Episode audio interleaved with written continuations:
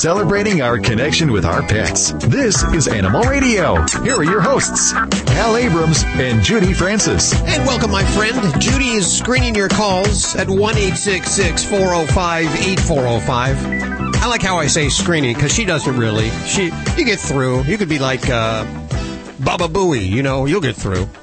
I put them all through. Do you, that, that's good. We love you all. Dog trainer Alan Kabel is here. Dr. Debbie, dog father Joey Villani, and Joy Turner, all for your calls today. Coming up on the show today in just a few minutes, in fact, we're going to talk to Anthony Eddy. Is that his name? Anthony Eddy. He yes. freeze dries pets after they passed, of course. If you're not the kind of person that likes to look at an urn or bury the dog in the backyard, you'd rather have your uh, expired dog sitting perhaps in the living room with you. Yeah, and put it in a pose like laying down. He could lay down sure, on the couch sure. next to you or lay down in bed with you. He will do a taxidermy of your dog. We'll find out about that in just a couple of minutes right here on Animal Radio.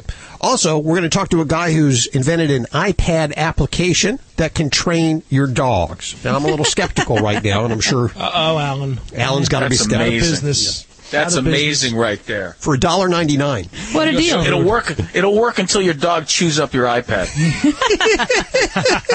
He's on the way in just a few minutes, and I think we'll actually have a couple of those apps to give away. Stacy, how are you doing, young lady? So I was at the dog park the other day, and somebody said, "You know what? Your dog's got a gay tail." you know me. I was taken back a little bit. I'm like, "What do you mean by that?" And I, you know, I think my dog's pretty masculine. I don't know why you say that. But I'll explain what a gay tail means, and it's not what you think.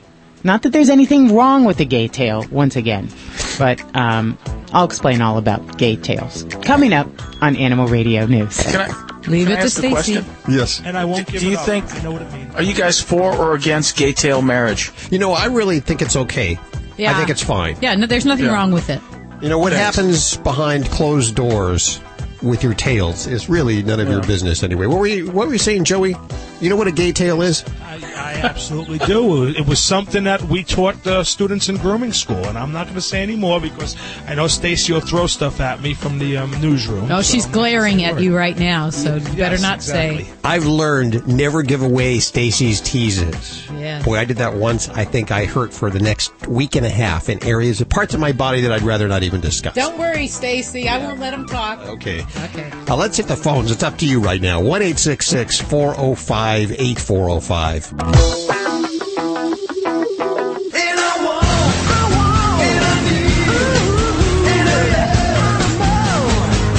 Vinny Penn, Party Animal, coming at you on Animal Radio. All right, I know all of you out there. I, I'm going to sweep. I'm going to say all of you out there. Maybe the fact of the matter is 85% of you are on Facebook. You're doing the FB thing. You're on there. You're updating your status, especially if you're obsessed with your pooch. You're on there saying, Lizzie just got home and is scratching Rogo's belly. I don't know where I came up with the name Rogo, but we're all doing the Facebook thing. One question I have for you is I'm being inundated, not with friend ads, not a lot of people asking me to be their friend, but I am being inundated with all these various causes. I mean, from the silly, so and so wants to know if you want to join the Brady Bunch trivia group, ignore, to various, uh, you know, the race to uh, to end cancer group, and then you can check on more information and see if you want to be a part of it. I see a lot on there for animals, and I wanted to kind of put it out there, like.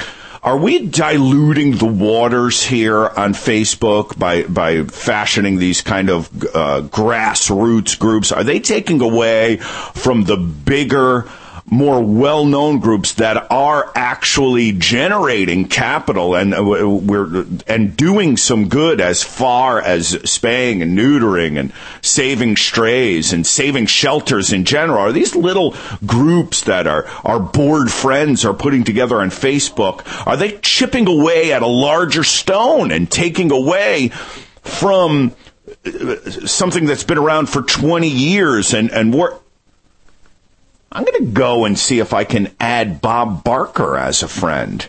Do you think he would accept my ad? I think he would. I think he might. I'm going to see if he's even on Facebook. Geez, all that tanning. He doesn't even have much of a face left. But you tell me, is Facebook chipping away at the large stone of animal causes? Or should we join all these groups and every group? Hit me up at animalradio.com. celebrating our connection with our pets. This is Animal Radio. Good morning, good afternoon, good evening. I'm Hal Abrams. Judy Francis screening your calls at 1 405 8405. Here to celebrate the connection with your pet. Animal communicator Joey Turner, dog father Joey Villani, dog trainer Alan Kabel, and Dr. Debbie, all for you. And uh, Stacy Cohn, what do you got going on over there? You know, it's amazing what they can do when people lose an arm or a leg, a hand. I mean, they can attach somebody else's hand to your to your hand now. Your face, face transplants. Well, can you imagine if you were an alligator and you lost your tail? Another alligator bit it off. How would you get around? I mean, they use them for protection. Well, thanks to Hollywood, this alligator who had his tail bitten off got another one. I'll tell you how. Coming up on Animal Radio News. Seems to be a lot of tail stories today. I don't know if anyone's noticed that. Is it just me? Okay. also on the show today, we're going to be talking to Anthony Eddy. He taxidermies dogs and cats and animals. No, he freeze dries, Freeze dries them. Yeah, I, I think that's two different things. We'll have to find out. Uh, after they die, of course. We just got a call saying that was really cr- that's cruel to do that, but it's after they've Yes. expired. I want to straighten that out right now. Hi, Danielle. How are you doing? Good, thank you. But my dog not so good. Oh, what's up? Well, she is a 10 month Chihuahua Terrier mix. She's one of those little small dogs, about five pounds. And every once in a while when I see her outside, she'll be eating her own poop. Ooh, lovely. Yeah, um, she actually is one of three dogs. Um, the other dogs are also mutts. So Okay. we just have three dogs. They all poop in the same yard. Um, I'm doing what I can, but I'm just I don't want her to eat poop because she sleeps with me. Uh, yes, and you don't want to, and, and not only for the gross factor and, you know, having to smell that breath, but for dogs that ingest feces, they have a higher rate of acquiring parasites and, you know, having just digestive upset in general. So it's definitely not a habit we want to, you know, have going on. Um, now, do they have access to go outside, like through a doggy doors through the day or? Um, yeah, um, I live in a house where uh, there's a, a room downstairs where that's where my bedroom is, and there's a sliding off door to the backyard. So mm-hmm. usually I, I work from home and I keep the door open, so she runs in and out throughout the day.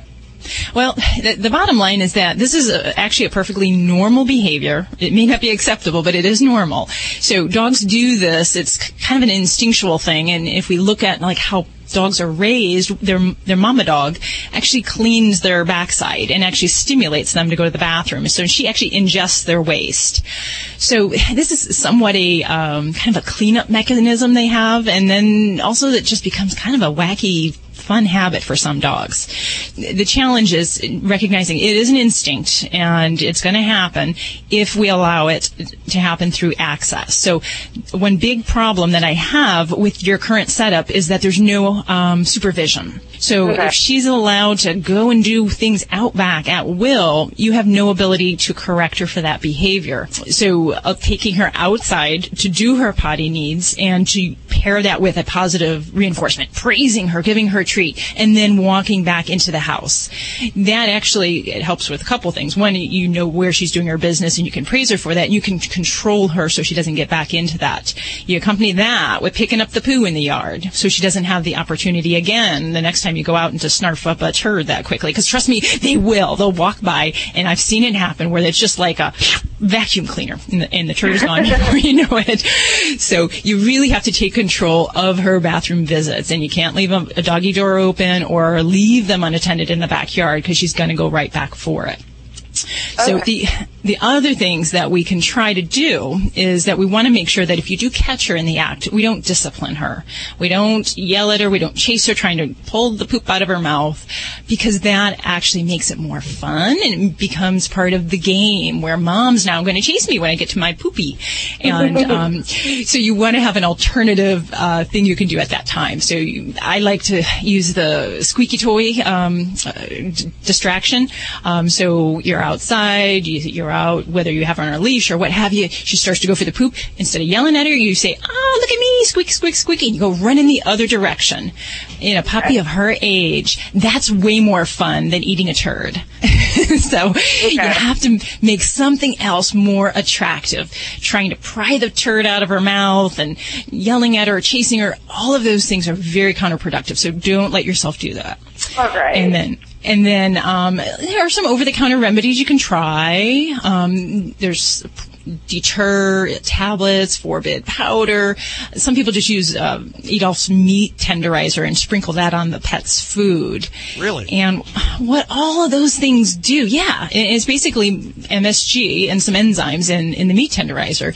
But what they do is they make the dog's poop taste bad, which is great. Is you think that poop tastes bad, anyways? But um, and of course they have to be ingesting their own feces. So whoever you're treating uh, w- in their food would be who whose poop they're eating. Um, but that can help for some dogs, but it is not the sole cure. And I have a lot of people that say they use these things, but that's all they do, and it, it will fail if that's all you do. But if you use it in conjunction with more of a training program like this, then then then it can help. All right. So- well, I was wondering, um, do you think that, you know, I do feed her a lot of people food, like just little snacks. Like if I'm eating a cracker and I have an extra one, I'll give her half. Um, is that maybe helping, or is that, do you think that's going to be, I don't know, I don't know if that's, that's making it worse, basically. I don't think it's probably increasing the potential for her eating her stool, but what she could be doing is you could definitely be creating a fussy eater or developing the tendency for bagging. So, um, you know, for that reason, I don't recommend that, but I don't think it's, it's probably increasing the, the likeliness that she's going to eat her poop. All right. Well, thanks, guys. You've been very helpful. Good luck with that. Thanks for listening. All right. Bye-bye, guys. Eeny, meeny, miny, mo. Catch a tiger by my toe. My mother said, pick this line. How about this? Patrick. Hey, Patrick, how are you? I'm okay. Thank Where- you for taking my call. Of course. Where are you calling from today? I'm in Iowa today. What can we do for you?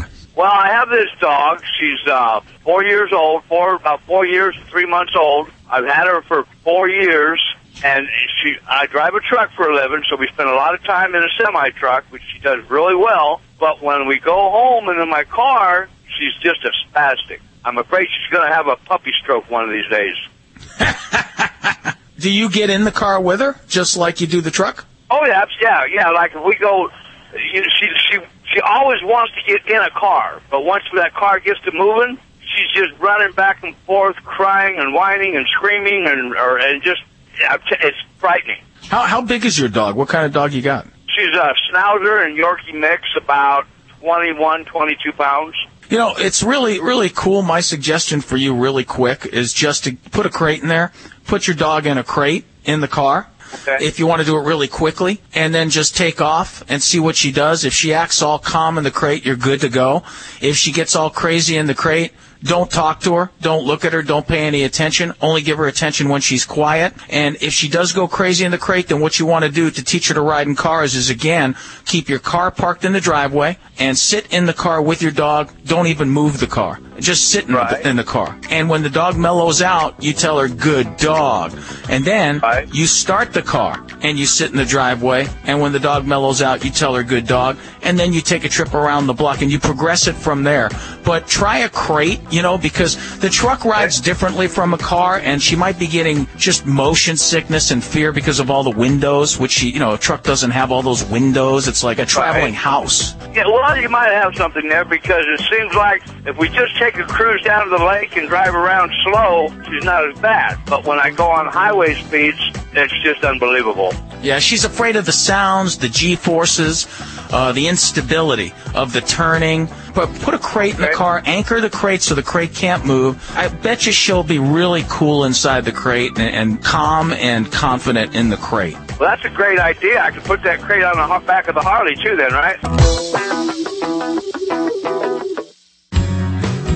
Hi, I'm Dick Van Patten. And I'm Jimmy Van Patten. And we're here to talk to you about our new line of alpha grain-free dog and cat formulas. And we've been the leaders in grain-free nutrition with our LID formulas before grain-free became a trend. Our new grain-free alpha formulas combine multiple high-quality proteins at balanced levels with unique fruits and vegetables for vitamins and antioxidants. For more information on alpha and all of my dog and cat food formulas, visit naturalbalanceinc.com. Help prevent pests on your pet with monthly topical flea or tick treatments. Advantage 2 for cats or dogs kills through contact so fleas don't have to bite to die. Canine Advantix 2, which is for dogs only, repels and kills ticks, fleas, and mosquitoes, repels biting flies, and kills lice. Advantage 2 and Canine Advantix 2 kill all flea life stages, including eggs and larvae. Advantage 2 and Canine Advantix 2 are recommended by veterinarians and are available at animal hospitals and pet specialty retailers. Fido Friendly is the travel and lifestyle magazine for you and your dog.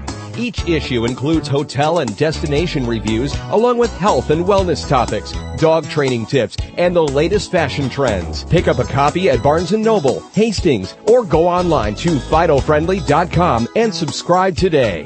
Fido Friendly is the only magazine dedicated to the travel and lifestyle of man's best friend and the one magazine your dog will thank you for. Well, good morning to you too. Okay, so I was a knight. I had a sword, and our house was a castle. There was this angry dragon. It was kinda scary. Oh, yeah? But I protected the castle. Oh, that's my brave little man. I'm glad our castle is safe. Your home is your castle, and sometimes you need help defending it. The National Association of Realtors supports maintaining homeowner tax incentives because they make home ownership more affordable for more families. Learn more at houselogic.com.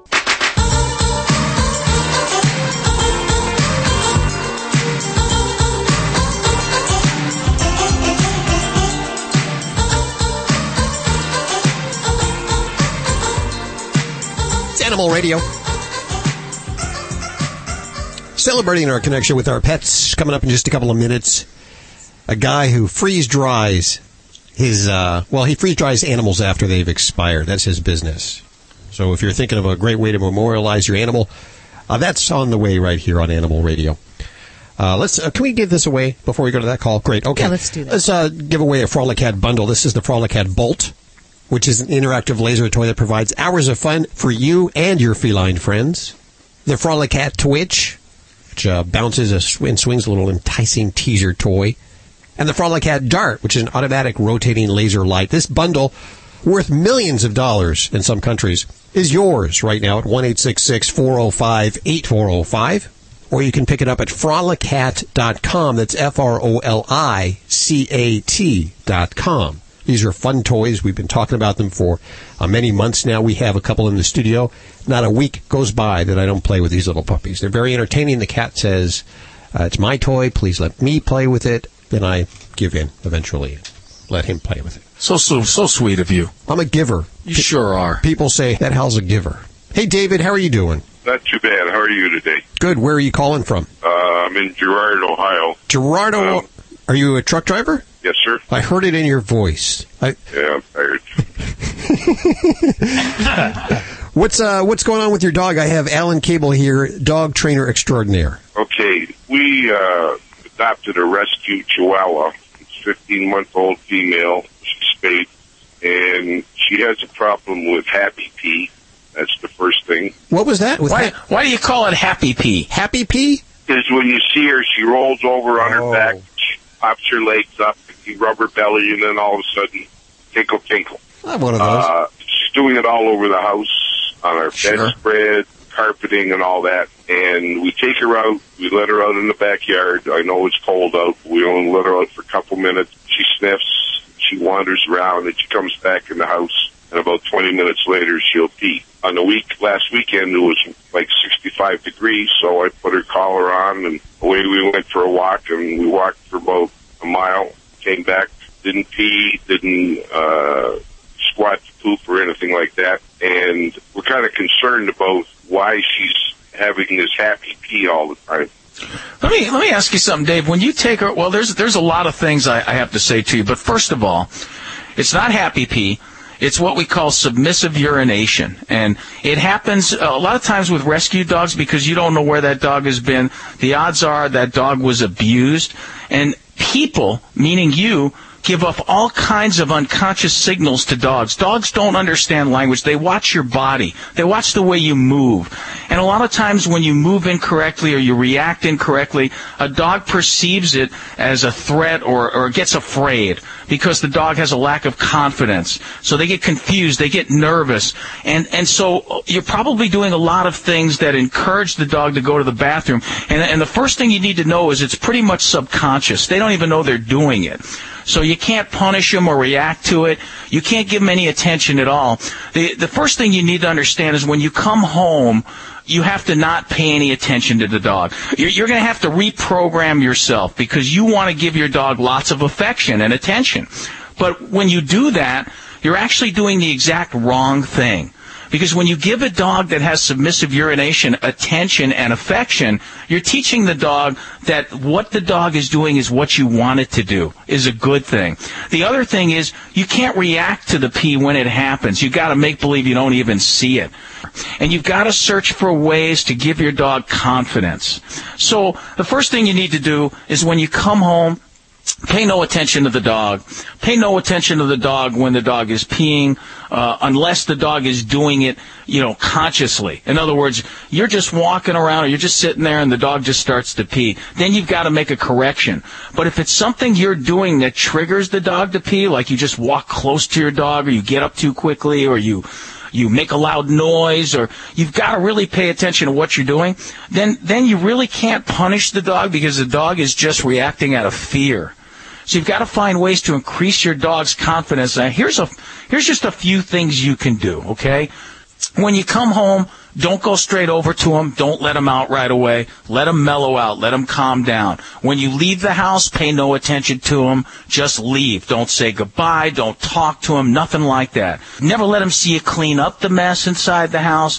Just be slower and calmer. Wave at your dog as you walk by. Smile at your dog. Train other people to be calm around your dog. The lady that we got the dog from, she had had it for about nine months and she said the same thing. The dog would pee anytime she wanted to, and I just thought, okay, we're getting her. She's not used to our household, and it was a new new environment to her. And I talked to my brother, who has a pair of chocolate labs, and he says it's probably a culture shock or because she's in a new environment, she's not used to it. I said, okay, we can deal with that. Um, but it's been like two weeks, and she sleeps with us. Um, my wife goes to work, lets her out in the morning before she goes to work, comes home, doesn't pay any attention to her. She goes straight to the bedroom and she lets the dog wander from the kitchen and then she'll come into the bedroom, jump up in the bed and my wife will go to rubber belly and it's, I gotta pee. And Yeah, see, that's pure submission, buddy.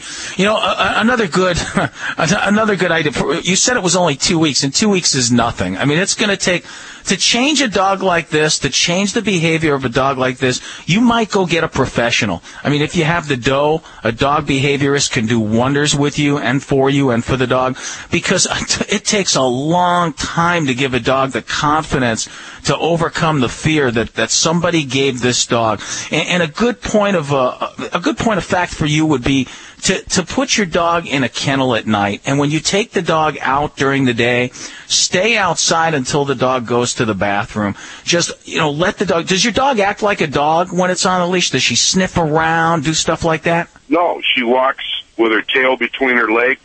Yep, and it's pure like fear. she's afraid She of is afraid. any- anything. Pure. So what you've got to do is teach her to be a dog again. See, she's not acting like a dog. If you watch how dogs act, what does a dog do? As soon as you let him out, he wants to sniff around, he wants to mark his territory, he wants to investigate. Your dog's not acting like a dog. Your dog is so afraid. So, the first thing you do, do you have a backyard? Yep. Take your dog for walks in the backyard. Take her to the spot you want her to go to the bathroom. Like what you do, what you're going to do is walk in a circle or a square, depending on how back, how big your backyard is. You're not going to talk to your dog at all. You're just going to walk. And then when you, the area where you want your dog to the bathroom, you're going to stay and stop for about 60 seconds and just stand there. Don't look at your dog. Don't talk to your dog. Don't take your dog out of the backyard until your dog becomes confident in your backyard. Start sniffing around, peeing, acting like a dog. Then you take her out of the backyard and you walk her around the block where you live. You don't take her out of that area till she gets confident in that area. And you'll be able to recognize the confidence because she'll stop acting afraid. She'll start acting confident. She'll start acting like a dog, sniffing, forgetting that she's afraid. She'll be acting really, really cool like a dog. And then you expand the area, and then what you're going to want to do is take, start taking her around other people and other dogs, but not too close. Just close enough she can see him. And then when she starts getting nervous, watch her body. When she starts getting nervous, you walk the other way. When she acts nervous and afraid, you don't talk to her. You don't say, oh, that's okay, girl. You jo- don't try to comfort her because that just reinforces the behavior. That teaches her, oh, when I act like this, I get affection. So you don't want to do that. You want to only give her affection when she's confident, when she's acting like a dog, when she pees outside, and you don't want to give her any affection or attention when she's acting afraid. You just want to be calm and quiet. Calm and quiet. Confident. Does that make sense? Use your yard.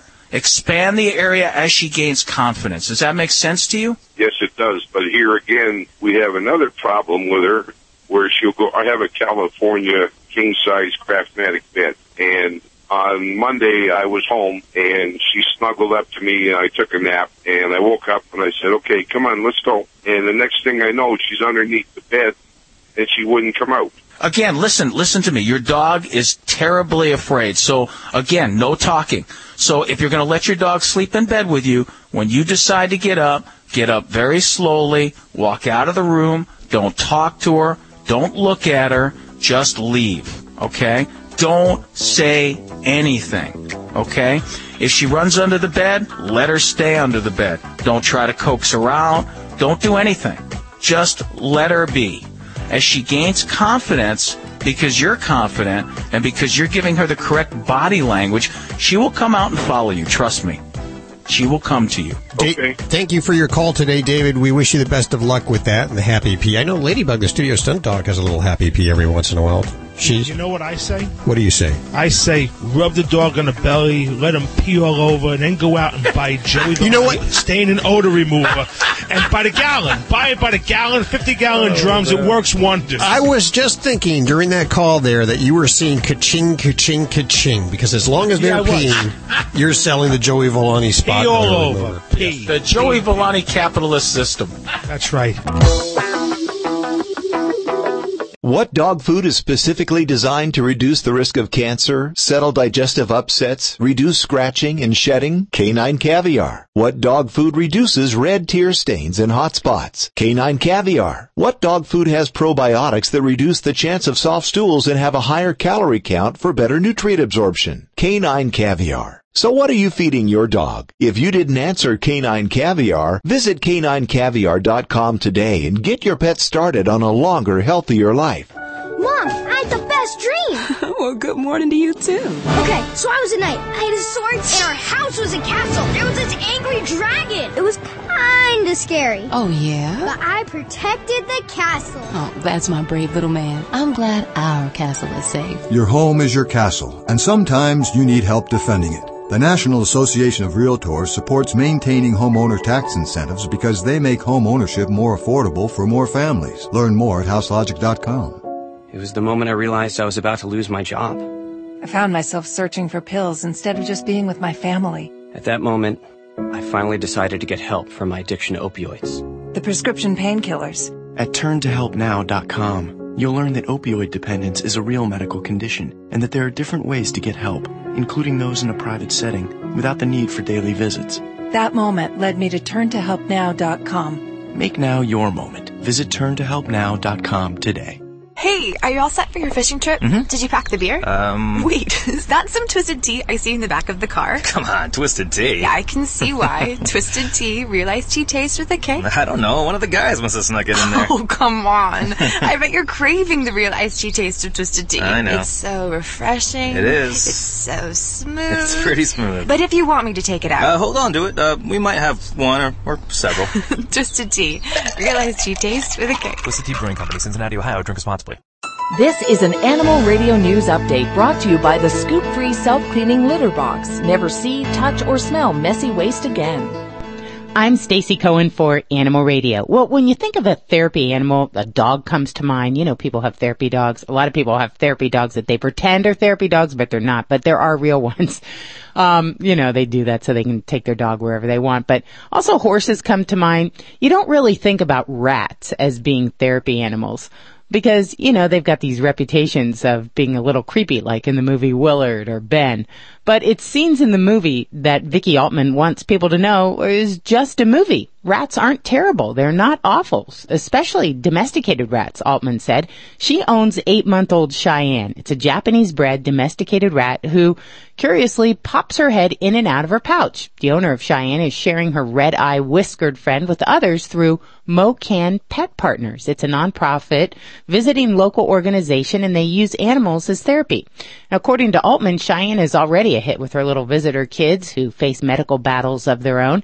She said Cheyenne passed an evaluation to become a pet partner and she has to be handled by three different type of people, be around noisy situations, anything that you might encounter in a nursing home, places like the Ronald McDonald House. While Cheyenne is visiting, Altman said she keeps her on a, a homemade harness. And she said that Cheyenne is a sweet little uh, rat and gets along with everyone, even her cat roommates. But most importantly, Altman said Cheyenne knows how to care. So, you know, all different kinds of animals can be uh, therapy animals. It's not easy being green and being a pet. Small water frogs marketed and sold as pets are being linked to an outbreak of salmonella infections from the, the, year 2008 to 2011, according to the U.S. Center for Disease Control and Prevention. A report that was just published in Pediatrics found that the infection sickened 376 people in 44 U.S. states and sent 29% of those to the hospital. Most of these are kids. This was the first salmonella outbreak associated with aquatic frogs, and um, they've been marketed as good pets for kids, but you know what? They're not. Uh, you, you, can um, get very sick with salmonella. You can have prolonged diarrhea, cramps, vomiting, fever. So probably a good idea to stay away from uh, those kind of frogs as pets for your kids. But those kind that are outside, you know, running around, those are good. I used to have those frogs. We used to do frog races all the time. and then we dissected them in high school. That's a whole other thing. A tailless alligator living at an animal care facility in Phoenix now has a brand new tail. Sarah Jarvis with the Core Institute says Mr. Stubbs' new appendage wasn't hard to fashion. It was made from a silicone material normally used for special effects in Hollywood, and they just fastened it to him with nylon straps. Figuring out how to make a mold and then getting the mold and then playing with the material, and I made some little models and stuff and figured out that it's going to be pretty good for the full tail. Animal experts say they believe Mr. Stubbs' tail was likely bitten off by another gator, and now he's being taught how to swim with his new appendage. I'm Stacy Cohen. Get more animal breaking news at animalradio.com. This has been an Animal Radio News Update brought to you by the Scoop Free Self Cleaning Litter Box. Just replace a disposable litter tray once every few weeks and never handle messy waste again. Learn more at scoopfree.com. Do you enjoy cleaning your cat's litter box?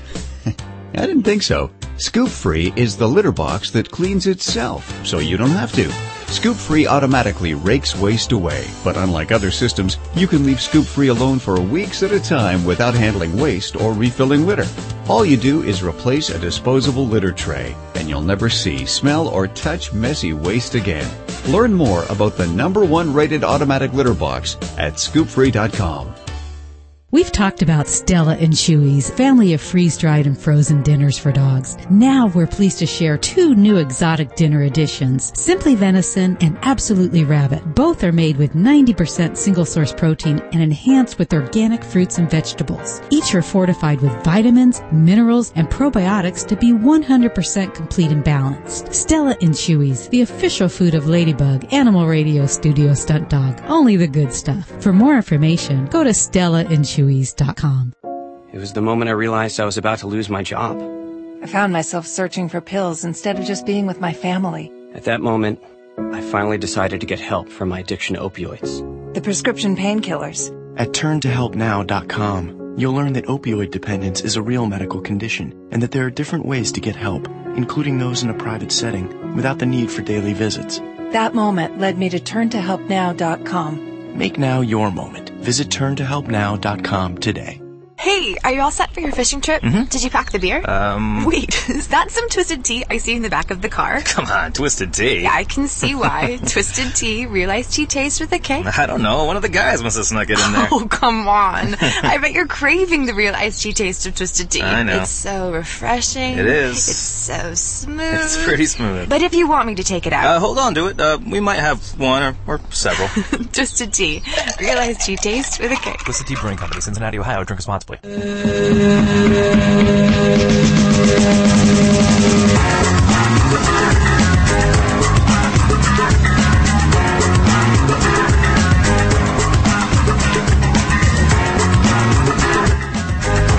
Animal Radio. Any of you who have owned pets for a while, been a guardian of pets, might have lost a pet. It happens.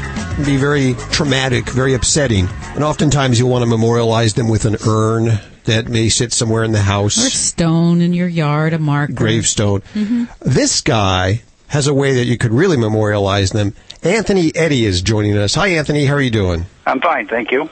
You freeze dry pets, taxidermy them, pretty much. Yes, we do. Okay, so do. I got to ask: Is this something that a lot of people do? This is actually the first time I've heard of this. I mean, I know that the the deer heads that uh, are on the wall are the falcons, or but do people take their dogs and cats and taxidermy them? Well, there's quite a few people that are doing it. It's enough that it's a large part of our business right now. We're doing about 150 to 200 pets a year, and uh, we're talking all types of pets, from dogs and cats to alligators to uh, iguanas. Uh, it's just a various amount of, of different pets that we do. Wow. The process is freeze drying. That's correct. Is that different from regular taxidermy? Oh yes. Uh, in freeze drying, you have to have what they what are freeze dry machines, which have been manufactured, and these cost about twenty five or thirty thousand. Wow! And um, what makes it so popular um, for pets is that we don't have to disturb the pet. The pet is uh, is positioned, and then it's frozen, and then it goes in these machines, and these machines cause water to vaporize right out of the animal. And it, after time, after several months, uh, all the moisture has been removed, and therefore the pet is stable. Uh, this machine will make water act like dry ice. If you're familiar with dry ice, you know we can just put it out here on a solid floor, and it will vaporize and never go through the liquid stage. Well, with these machines, that is what how it makes water behave. Does it last? Does the, the pet actually last longer in this state than if it was just regular taxidermied? Probably as well or probably longer because we aren't disturbing the, the natural tissues too much.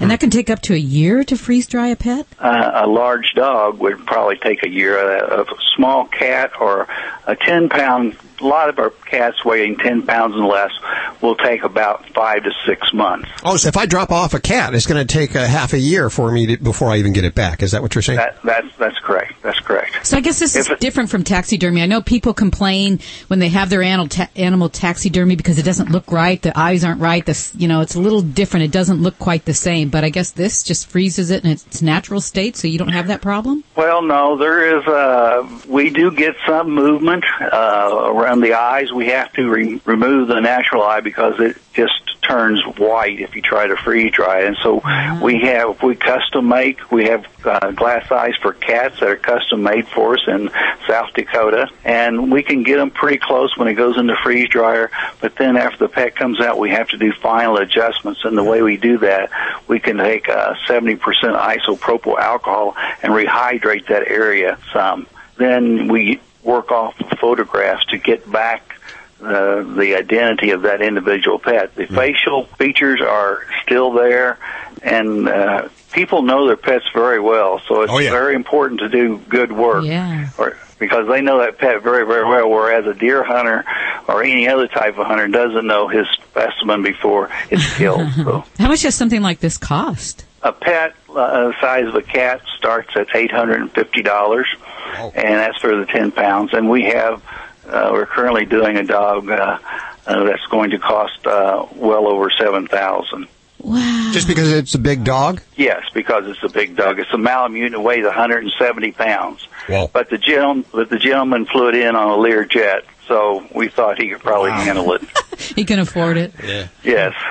So why do you do this? Well, it's just in a, natural progression of uh, taxidermy for me. We started out doing taxidermy when I was young in my teens, and gradually I worked into doing freeze dry for other taxidermists, and we were mainly doing turkey heads and and squirrels and small mammals and things like this. And then we had a request at some point that someone wanted a pet done, so we took it on, and the, the pet turned out very well. The customer was very happy.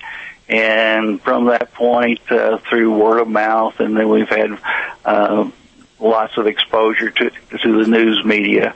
Uh, our business has grown to what it is today. Can you uh, make them in a certain position? Because I know my cat, for instance, lies in a certain position. Can I taxidermy him in that position? Yes, that's the beauty of the freeze dry process also. Since we aren't using a, in conventional taxidermy, we're using a, a mannequin that you order and buy, and you're very limited into the poses. But in freeze dry, since we're using the real vertebra and the real muscles, we can move that cat around or a dog into various positions. So what we really like to do, and we ask our customers, is we like to have photos and reference, and we ask them, now how do you want this pet position? And oftentimes we like to work over a photo because it's the old saying, a, a photo is worth a thousand words, and in our our business, that's surely the case.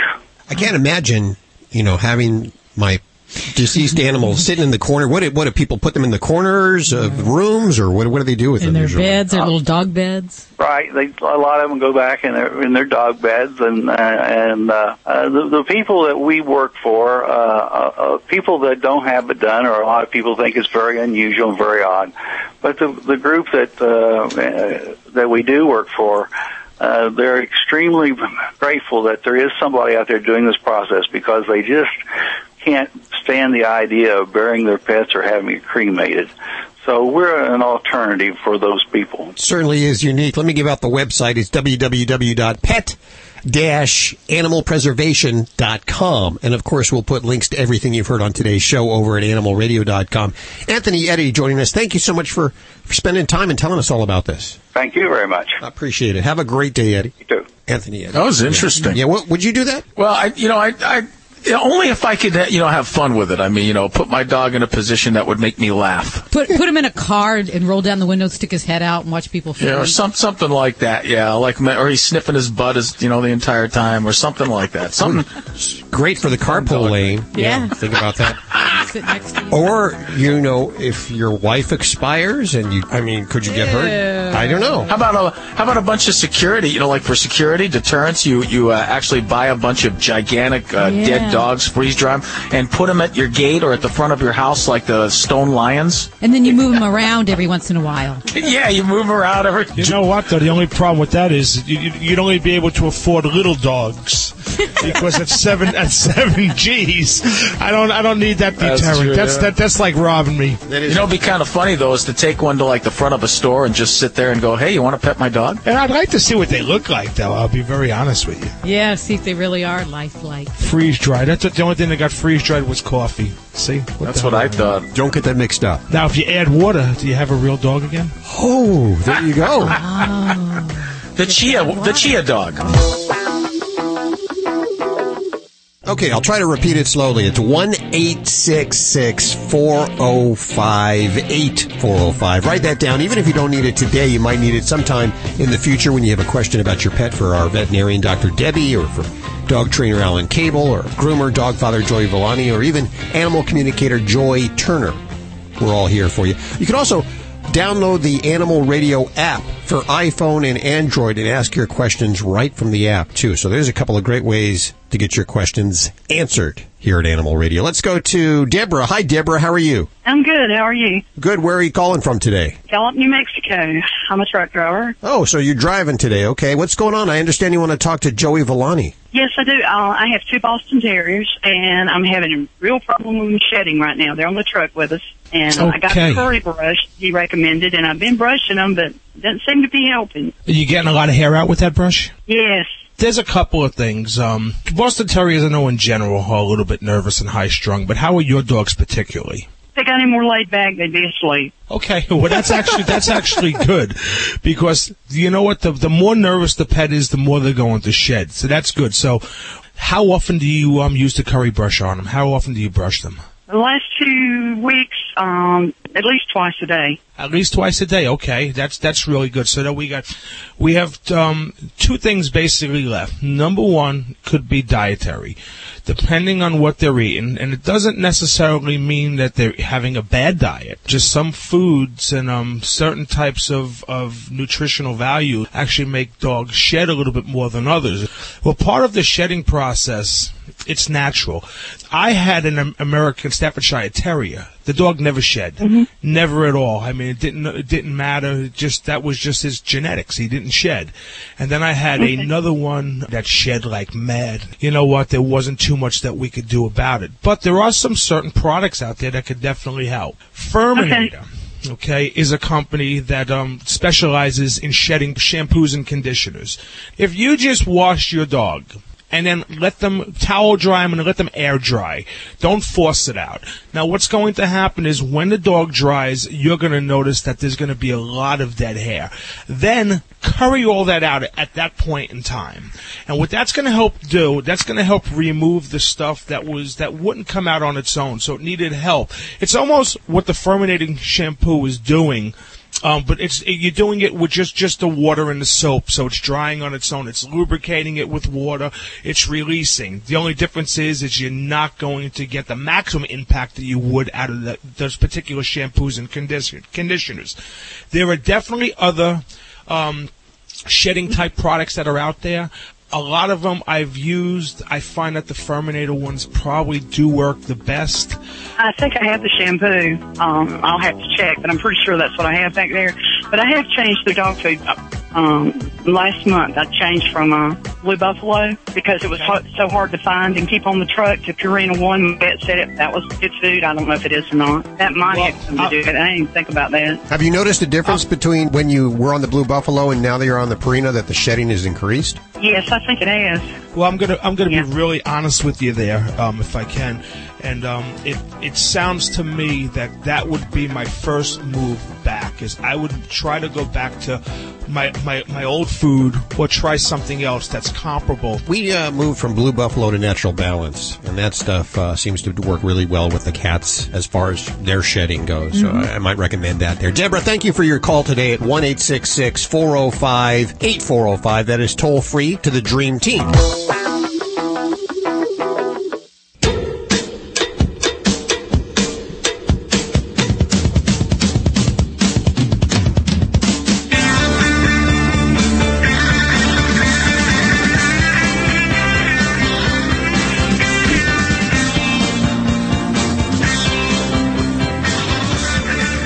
Radio. We'll head back to the phones in just one second. It is, of course, Easter tomorrow, and uh, a lot of dangers around this time of the year with uh, what Easter lilies and Yeah, what other yeah. things. Well, Easter lilies are horribly toxic to cats, and what a lot of people don't realize is that just a few nibbles on a leaf, or actually the dusting of the pollen for a cat, can be fatal. It causes wow. kidney failure. So you should not have lily, well, Easter lilies and many other styles of lilies in your home if you have a cat. Um, but the other thing, we just had a dog that um, actually ingested a ton of Easter grass and had to have exploratory surgery. Oh. And this is actually something most common in cats, but dogs can do it too. And, and the, actually is a string foreign body. So when it, they eat it, it gets stuck in their intestine, um, requiring surgery and, and very dangerous. So that's another big one. And then of course chocolate. yes, yes. And so remember the large amounts you might have around during Easter is really the big thing. So don't leave it under beds or places where kids uh, might hide it, where dogs can get into it. And, and dark chocolate is by far the the worst. What about eggs? You know, the kids kids are looking for Oh, eggs yeah. around the yard, do they? eggs. If they're if they're cooked eggs, um, you know, a small amount is not going to be a problem. You know, definitely raw eggs uh, are a no no. Um, but then, you know, those plastic eggs, you know, a lot of times there's the candies in there. So I've had dogs where they'll chew pieces of that, and that can actually be a, a foreign object that that cuts through their digestive tract. So, Mm. you know, all of those kind of yummies you want to keep kind of out of way. What about Um, the shell on the hard-boiled egg? Will that harm them? Generally not, um, and because it, it, breaks up, it's digested. It, it just can cause a little tummy upset if they're eating it intact, but uh, that's generally not a big problem. Um, so yeah, all of these things, and you know the thing that you know I cringe at Easter every year is because people always feel compelled to buy the baby chicks Oh, or to go out and buy bunnies for their kids. Right. And you got to remember, chicks grow up into chickens or roosters. Oh boy. And uh, bunnies just, you know, aren't an easy pet for small children. They're really not appropriate. And uh, they have special diet, they have special husbandry that they need, environment, and some medical care too. So it's not something just to go out on a whim because you feel the Easter urge. Um, so we don't want to have those pets turned in at shelters. Well, have a safe and wonderful Easter, and of course, it's followed by my favorite holiday, April Fools. well, you're a fool. That's I, why. I am a fool. Let's uh, head to the phones. We have Jimmy on the phone. Hey, Jimmy, how are you doing? All right, how are you doing today? Good. What's going on? I have a uh, Dachshund. She's about five, six years old, and she has all of a sudden developed uh, or lack of use of her rear leg, and she's dragging it. I've Oh, got a, a wheelchair I'm building for her. That way she can uh, possibly build strength back up. Okay. Ha- has this baby been to the vet at all? Uh, yes, ma'am. We've taken her and they've looked at her, um, and they want to do further tests, but right now it's not within the uh, financial means. Okay. Okay. Well, because definitely when I hear um, a dachshund who's dragging a leg, um, it definitely is a very serious symptom and um, different than a dog that's limping. So, in particular, dachshunds are a breed um, that are high risk for spinal cord problems, where they'll have disc issues, and those discs actually kind of push up against the spine and they cause pain, and then eventually they can cause loss of sensation or function of those legs. So if she's only got this on one leg, that kind of tells me this might be more localized to that side of the spine in the lower back. Um, and, and certainly, you know, we'd we'd like to do some level of basic tests. And and for everyone, I think there's the decision we have to make whether it's um, a pet we can treat uh, surgically or if we treat them medically. And, and if testing and surgery is not an option, I want to make sure that on her behalf that I, I make sure that you do work on pain management. And that is something that cost wise, there's still some very inexpensive options that we shouldn't ignore that pain that is, is certainly to be present there. Make sure you do address that. Um, medicines like tramadol, nonsteroidal pain relievers, or even prednisone or some steroids can be used for these guys. Um, and I like the idea that you're trying to help help her maneuver and get around, um, you know, with a um, pet uh, wheelchair. But you can't do that without taking care of um, the pain and then making sure that she can eliminate her bladder. If those two things aren't being taken care of, then then I'm afraid that she's going to be in a bad state and she's going to be suffering. So, are you noticing if she's eliminating and, and going to the bathroom? We are making sure of that. We we Okay, make sure she does every time we take her out. She does use the restroom. Good. We don't we don't even know how this developed. I mean, I've I've been I've had Dachshunds for 20 years, and uh, I've had one who got real bad, and we we ended up having to uh, do the only option, uh, you know, put him down, and it, it hurt Sure. bad. But uh, Yeah. th- this one we've had her since she was a pup and we've picked her up put her on the bed picked her up carried her down the stairs put her back down you know we've not let her become strenuous on you know jumping around or anything of that nature and all of a sudden she just started losing function of that leg Yeah. And, you know, the best thing, you know, certainly for, for many dogs is surgery. That can be very costly. It can be thousands of dollars um, in testing and surgery. But I can tell you, I have had um, oodles and oodles of dachshunds that have had problems where we can treat them medically. The number one thing you can do to ensure success with treating her medically is to rest her. So while a, a wheelchair might be nice for the long-term paralyzed patient, for her, the number one thing is is not allowing her to move around or to try to get around because that is going to kind of slow down her recovery. And I can recall one patient I had where this gentleman had the best interest of his pet at heart and he knew he couldn't do the surgery, couldn't do a lot of costly hospitalization. He kept that dog in a pet crate, a kennel. And we did that for two months. And I'll be damned, this dog went from dragging its both of its back legs and having no pain sensation to walking like a normal dog. But you can't expect that kind of recovery if we're allowing her to run around and motor around the house in a cart. There might be a place and a time for that, but I don't think that's going to be right yet. And, and I would definitely work very stringently to keep her very confined, preferably in a small pet crate, um, while she's healing up. Okay, I uh, I have one I use for whenever I travel. I uh, put both of them in, so I can uh, put her in that. Yeah, yeah, definitely. And then, like I said, make sure she is on some pain medication so that will help her feel more comfortable, um, you know, as she's, you know, recovering from this. Yes, ma'am, I will do that. Wonderful. Well, great. And you know, for anyone else with with pets, you know, dachshunds are definitely a breed. We see this kind of problem pretty commonly, but also beagles. Um, we see a, a lot of different types of back problems, as well as some Shih Tzus, Lhasa Apsos. Um, so um, you know, keep that in mind. If you do see a pet dragging a leg, it is something as a big red warning sign to Hmm. get to the vet. Okay. 1 405 8405. That is toll free to the Dream Team here at Animal Radio.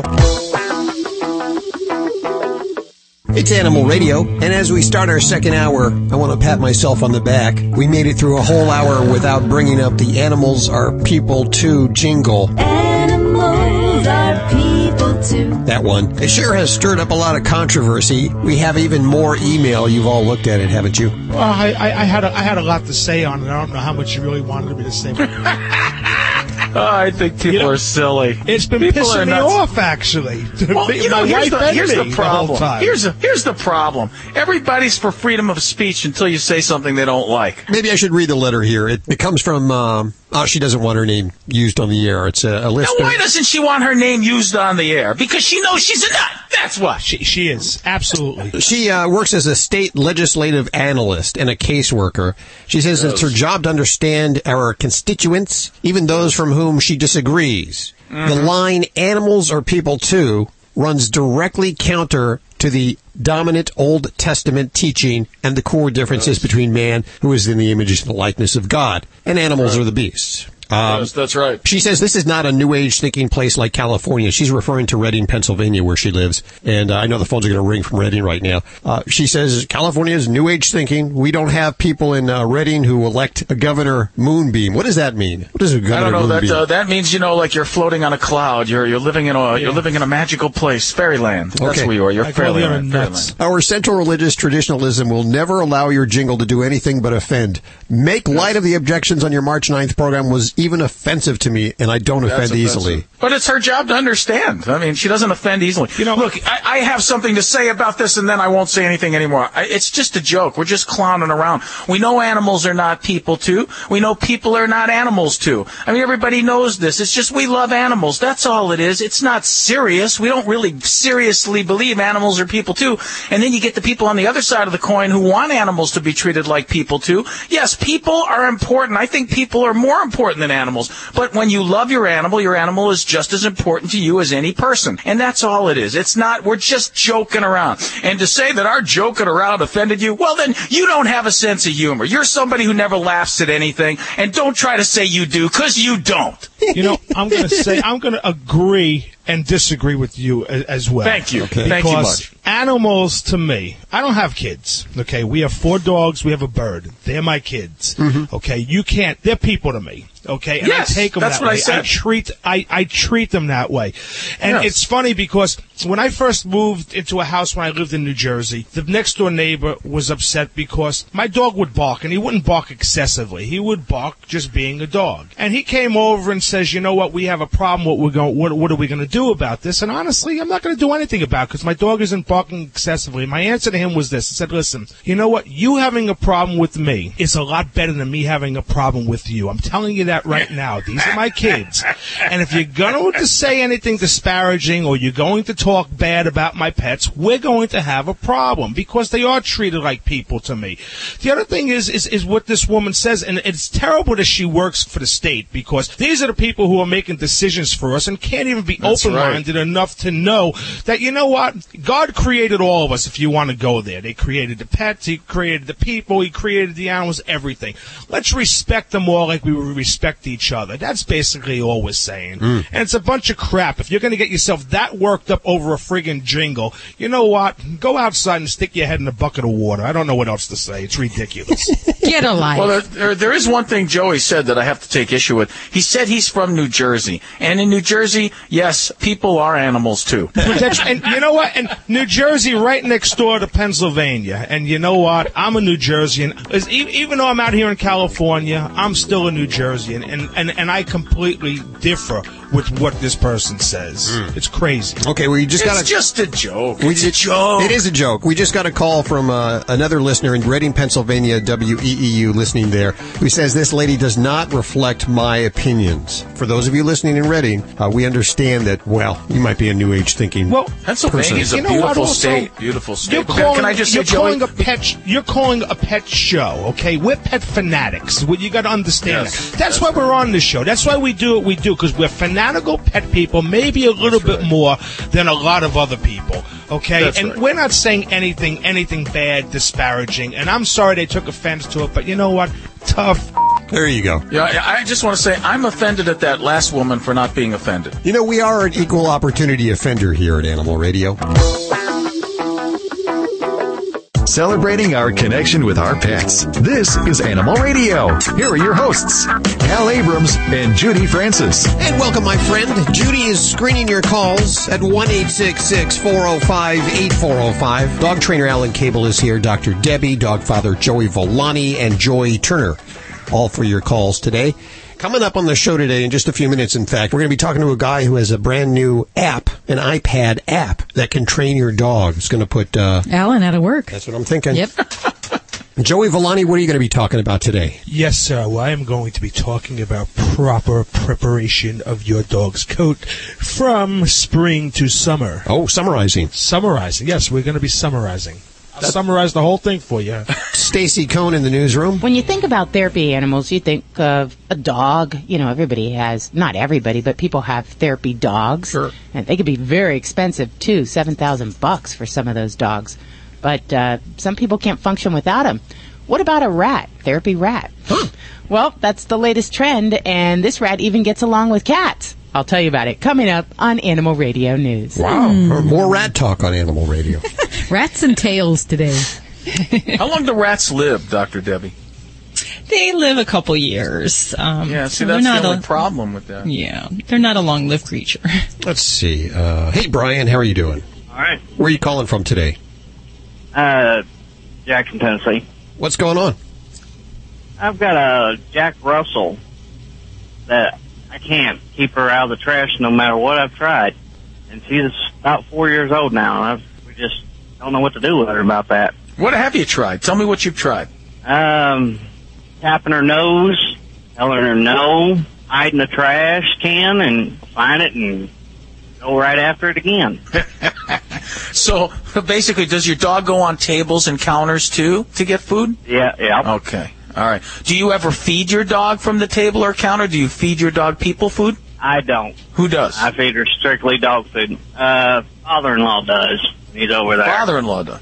Well, see, you can't do anything. You can't fix the problem until everybody in your house understands that that dog cannot have people food from the table, from the counter, from anywhere where you eat. That's the first thing you have to fix. The second thing you have to fix is you have to teach your dog where to go when you eat. And you never feed your dog before you eat, only after you eat. And you only feed your dog dog food in the same spot every time, okay, and not anywhere around where you eat or when you eat. Dog can't come near the table when you eat. Has to go to a spot far from the table or its spot or rug, whatever it is, wherever you, you know wherever your dog goes or wherever your dog's spot is, you have to place your dog in that spot and teach your dog to stay there while your family eats. Does that make sense? Does your dog beg?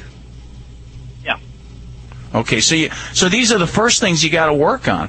Now, to give you a quick fix, I was telling Dr. Debbie there is a product I cannot remember what it is, but there's a product that you can buy. It, it kind of looks like a mouse trap, and you get like three or four of them, and they go uh, on the lid of the garbage can, and uh, you put it like a newspaper over it so the dog can't see it. As soon as your dog makes a move to get in the trash can, these things go off and make a really loud, unpleasant noise, and they pop at your dog and scare your dog. You know, scare your dog a lot. I mean, it doesn't hurt him, but it gives him a shock. It scares him. It's like a correction. And when a dog learns that, hey, you know, I know there's food in there, but I don't know what's going to happen. Something bad's going to happen if I touch that can. It'll override the desire and passion to get in there for the food.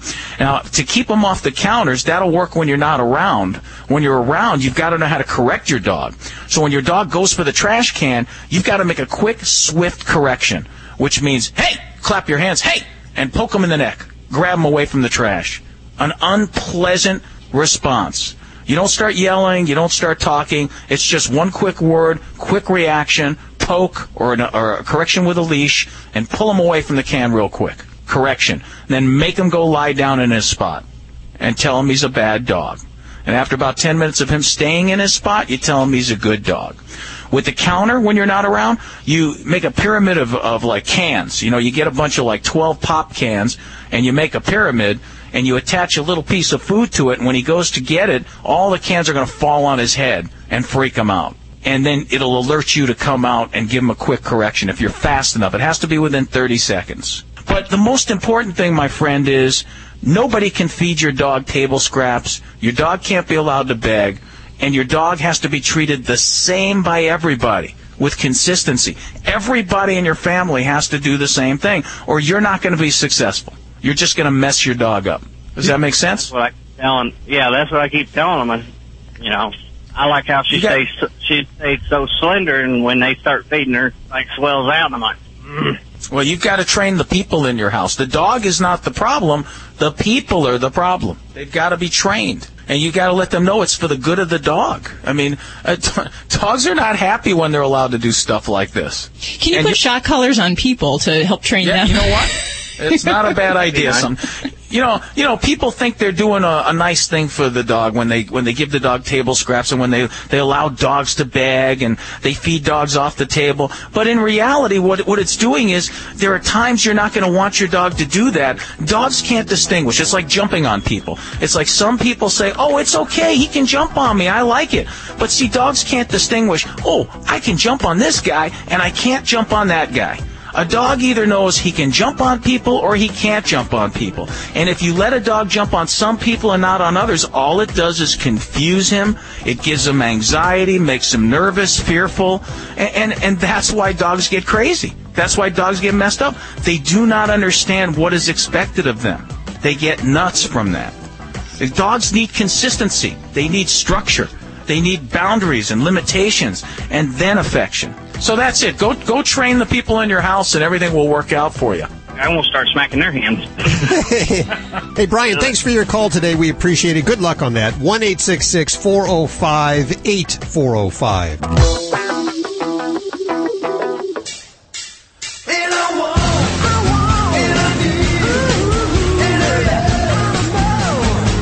Hey, it's Vinny Penn, your resident party animal, welcoming you back for yet another installment. We've got Easter coming up. I want to tell you a story. I, I, it seems like everybody seems to know this thing that dogs can't eat chocolate.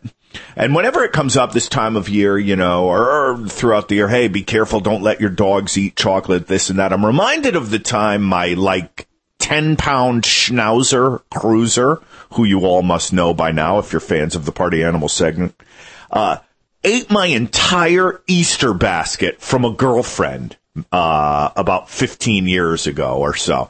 Entire basket. Uh, shiny aluminum foil and everything. Peeps, uh, peanut butter filled eggs, marshmallow filled eggs, whole basket. Maybe even some of that green straw kind of in the nest. Maybe even some wicker. He could, a cruiser could have taken down some wicker. Uh, and he didn't die. Uh, I, I don't want to tell you, hey, go out and feed. The, it, it's it's urban myth. Go out and feed your dog chocolate. But Cruiser took down an entire basket that weighed more than him, a mini schnauzer. Yeah, he was lethargic at the end of the day, but I think that's mostly because he was high on the chocolate and just was crashing, crashing like crazy. Needless to say, uh, looking out at the lawn for the next couple of nights was interesting because it looked like there was buried treasure everywhere, shiny gold doubloons in his bowel movements all over the backyard. But uh, guard that Easter basket. Guard it with your life, and not to save your dog's life, but just to save your chocolate-covered marshmallows. Vinny Penn, party animal on Animal Radio. Animal Radio is brought to you by Natural Balance Pet Food, the finest food you can buy for the health of your pet. No matter which line of Natural Balance Pet Food you choose, you know it will truly be the food for a lifetime. Visit www.naturalbalance.net to learn more. At TurboTax, we know your paycheck is more than a number. It's brown bag lunches every day. It's picking up extra shifts. And it's catching the bus to work. You work hard to earn your money, and we want to help you stretch every dollar. That's why TurboTax lets you file your simple federal return for free. It's free to prepare, print, e-file, and you can even chat with a tax expert. TurboTax, the power to keep what's yours. Get the federal free edition at turbotax.com. Live tax help service is subject to availability, restrictions, and change without notice. See turbotax.com for details. Don't you just hate paying for things you don't need? Well, I do. And that's why I'm here to tell you about pennybackup.com. We all know about those big companies that allow us to back up our computer files to a safe place on the web, and, and that's great. What makes me crazy is that they make me pay for gigabytes of storage that I don't need. Pennybackup.com is here to the rescue. Same features, same data protection, same services, but you pay only 8.9 cents per gigabyte used. That's less than a dime per gigabyte. Save money, lose nothing along the way. Go to pennybackup.com. What dog food is specifically designed to reduce the risk of cancer, settle digestive upsets, reduce scratching and shedding? Canine Caviar. What dog food reduces red tear stains and hot spots? Canine Caviar. What dog food has probiotics that reduce the chance of soft stools and have a higher calorie count for better nutrient absorption? Canine Caviar. So what are you feeding your dog? If you didn't answer Canine Caviar, visit caninecaviar.com today and get your pet started on a longer, healthier life. You guys need anything else right now? I don't know. NCAA March Madness at Buffalo Wild Wings, wings, beer, and every game imaginable. I mean, what else could we want? Except, uh, way to stay longer. yeah, right. Oh, have you seen our remote? I can put the tournament in slow motion mode for you guys. How's your wings? Even better in slow motion. Head to the official hangout of March Madness. Buffalo Wild Wings. Wings, beer, sports.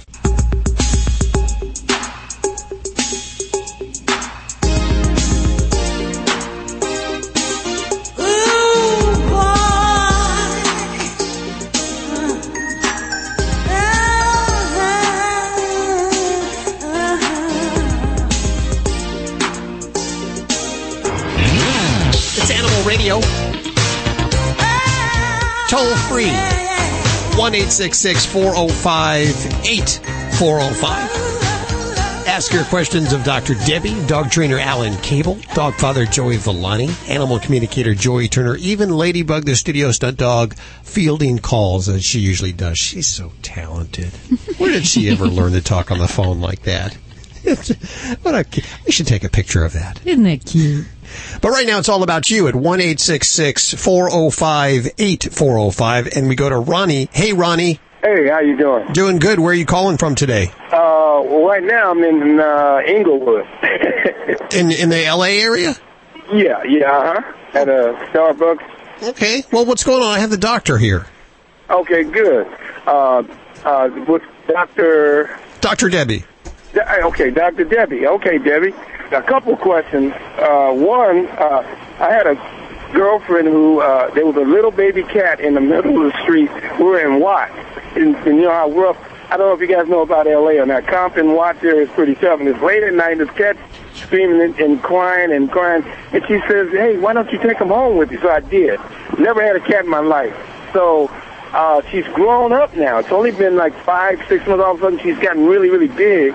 And, Okay. uh, I, I never had a cat, so now all of a sudden I find myself with all these feathers, well not feathers, hairs on my clothes, on my, she sleeps on my bed. I have a, you know, king size bed and I, I, you know, I want to know first of all, how can I get all these feathers, these, I'm sorry, hairs off out of my, my clothes and my, uh, Sure. and off my, my bed, uh, off my bed. That's number one. I have a couple questions. Number two, uh, is it okay to feed her? I feed her cat food and, uh, uh, you know, uh, the normal cat food, but is it okay? Somebody told me not to feed her, like, sometimes I'll have chicken or I'll have fish or, uh, you know, I just recently started feeding her. Uh, she, she'll come up and, you know, I'll, I'll give her some, uh, some fish or little cat, uh, uh, human, human food. Somebody told me that wasn't good. That's number two. Number three was, it was the, uh, what was the other one? Something very important too. Oh, uh, and, uh, oh, when she gets in, uh, I guess she starts meowing, meow, meow, meow, meow. She does, uh, as she's getting older, she starts to, she's very, it, it, it becomes very irritating for me. and someone told me she's in heat. Now, I don't yeah. know what the hell is going on sometimes. 'cause Okay. She, you know, she's, she's, she's really very irritating, but I love her so much and I don't want to get rid of her. I don't know what to do about that either or where to go. Can you Okay, help with all those right. three questions? Absolutely, we can help you. Now, first question I have for you is: Does she have short hair or kind of long hair? Uh, well, I guess I can say about an inch uh, when they come off. Maybe um, okay. Pretty short hair. Okay. So in, in dealing with the hair, uh, cats are going to be constantly shedding. So you're always going to have mature hair being replaced with new hair. So for cats, they will tend to groom themselves, but some cats need a little bit of extra help. So the two ways to manage this, one is to work on brushing her. The other thing is to work on vacuuming and um, picking up the hair. So for her, um, some cats aren't always hip to the whole idea of having a brush to their back right off the bat. So what you might do is see about getting a grooming glove. It's kind of a glove that's got like little nubby things that help to kind of loosen the hairs. It's a great way to get her used to the grooming sensation. Um, but generally, firm brushes with the kind of the firm bristles, those are the great ways to get the hairs out there. Oh, okay. So now, that- now uh, when I brush her, uh, I just brush every day, uh, two times a day. Once how do? If you can Oh. brush every day, you are a faithful cat dad. So I, I Oh, would say that would be Yeah. awesome. If you can't do that, you know, a couple times a week. But if you're trying to get on top of this hair thing, um, really daily brushing is going to be great. And it's Oh. also for a lot of cats, it's a great way to bond. You know, they enjoy it on most parts of their body. Underbelly, they're not real hip with that. Oh, Um, okay. but that's one I'm glad thing. you told me that. All right. So, and then the other no thing for the for the environment to deal with the hair, you know, vacuuming is great for those areas where you can just, you know, hit the carpet, um, areas, tops of beds. You know, a lot of folks get those little sticky rollers that are like tape that you can just take the and roll it on your clothing to remove the hair, especially if you're about to go walking out to work um, or something important. Okay. So the, that's just a matter of kind of just picking up the hair with whatever means you need, vacuuming, Okay. sweeping, all of that. Okay, Um, so- got you, got you. I got you on that. Now, tell me about the. I don't have a lot of time. Sorry about that. I'm kind of in the middle of teaching. I'm a master in chess, and I got right. people waiting for me. Uh, Okay. Can you tell me the last? More importantly, what do I do about her being in heat? Okay, number one thing, cats will stay in heat, keep going in heat unless we stop that. And the best thing is to get her spayed, and um, that will take care of things. But cats go through a heat cycle, they'll go out of it for a few days and they go back into it. They're annoying, they cr- cry, scream, make a lot of fuss, and become overly affectionate. So that's going to be the best thing you can do. Do you have any place suggested that I can take her? Um, and how much is it? Very expensive. I don't Okay, know what okay. kind of facilities you have there. I can tell you um, the cost may vary depending on where you, whether you go to a shelter environment. Um, Oh, okay. In in the Vegas area, I would tell you that the shelter. I think the space costs somewhere around uh, seventy to ninety dollars at starting price. Okay, In a, okay. In a veterinary office, you're probably looking more like um, a hundred to maybe two hundred dollars, somewhere in that range. Oh, um, but a lot kind of depends on what you're looking for there. Dr. Debbie, I really appreciate that very much. And uh, now we know you're not hiding. You're not hiding. You're in Vegas. I'm in Vegas, yeah. You're Yeah. in an undisclosed. Uh, you're somewhere Oh, nobody yeah. knew, but now we know you're somewhere around Vegas, right? I sure am. Yep, I'm, I'm a Vegasite. Ronnie, Ronnie, hold on a second. We're going to grab your address and I'm going to send you some toys for your cat, some Frolicat toys. Oh, thank you. Yeah, and uh, by the way, spaying that animal will not only uh, get rid of the meowing and the chance that she'll get pregnant, but uh, there's a lot of health issues. She'll be a healthier cat for it. Really? So she'll, yes, much healthier. Oh man, I, you know I was really afraid to do that because I, I heard they got a cut on her and I didn't know whether that was good or not. No, no, it's very Um, good, very good. She's young. She'll bounce back, and, and she will become a better pet for you. And then I'm going to throw in there real quickly. Also, the diet. Feed her cat food. That's the best thing for her. Cats can become beggars just like dogs. So it's best to let her get her calories and all her nutrition from the cat Oh, oh, food. And so don't don't feed her the, the human food. no, no, she can get tummy upset, and you, she, you can actually create a begging cat, um, and that will demand food from you. Um, so yeah, you don't want to get into that habit. Just some Oh, good okay. cat Oh, food would be the way to go. Okay, you guys have been very helpful. Uh, I really appreciate this so much. Well, thanks for listening. We appreciate it. Also, you mentioned you were listening early, early in the morning. Don't forget, we have several listening options during the day on Sunday afternoon right there in Los Angeles. Hang tight for a second. I'm going to put Judy on the phone with you. She'll get your information. We'll send you this stuff. Ronnie, thanks for calling. All right, you're welcome. Hold on. 1 405 8405. This portion of Animal Radio is brought to us by Stella and Chewy's, my friend. Natural goodness for dogs, made with raw USDA inspected meat. It's raised naturally with no added hormones or antibiotics. The official food of Ladybug, the studio stunt dog. Check it out at Stella and Chewy's. Dot com. They got some new flavors she's trying too. What the venison and the rabbit? She loves that stuff. Yes, simply venison and absolutely rabbit. How you doing, Joey? Splendid. They got tutti frutti flavors yet? Not yet. Not yet. We're working on that. Okay. It's coming up next. There you go.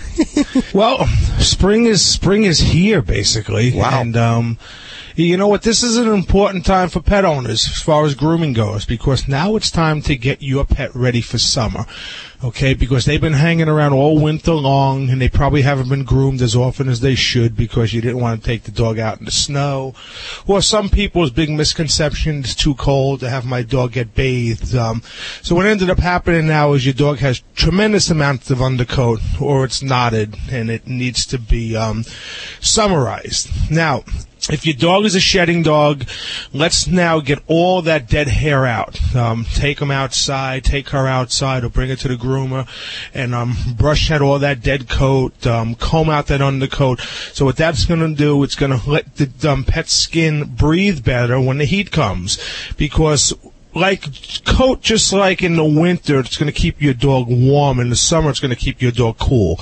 But if your coat isn't working properly because it's all bound up with hair, um, what's going to end up happening is your dog is just going to overheat, and it's it's not going to be comfortable for them. So let's take care of that now. Um, the other thing is is clipping your dog down. If your dog's extremely matted or knotted, do it now. Don't wait till summer for two reasons. Dogs get sunburned as bad or worse than people do. So people, what they'll do is they'll wait till it gets real warm because they say, hey, you know what? I'll, I'll, I'll clip them down when it gets warmer because now the dog will stay cool. That's not necessarily true because what you did is you just took the working insulation off your off your dog. So now you just got heat blaring down on, on your pet, especially if they're out in the sun, mm. which they can overheat. And number two, they can get sunburned. Okay, so if we take care of this now before all this happens, we'll have a little bit of growth of hair on the dog by the time summertime comes. So now we have a working coat, and we also don't have to worry about the sunburn as well.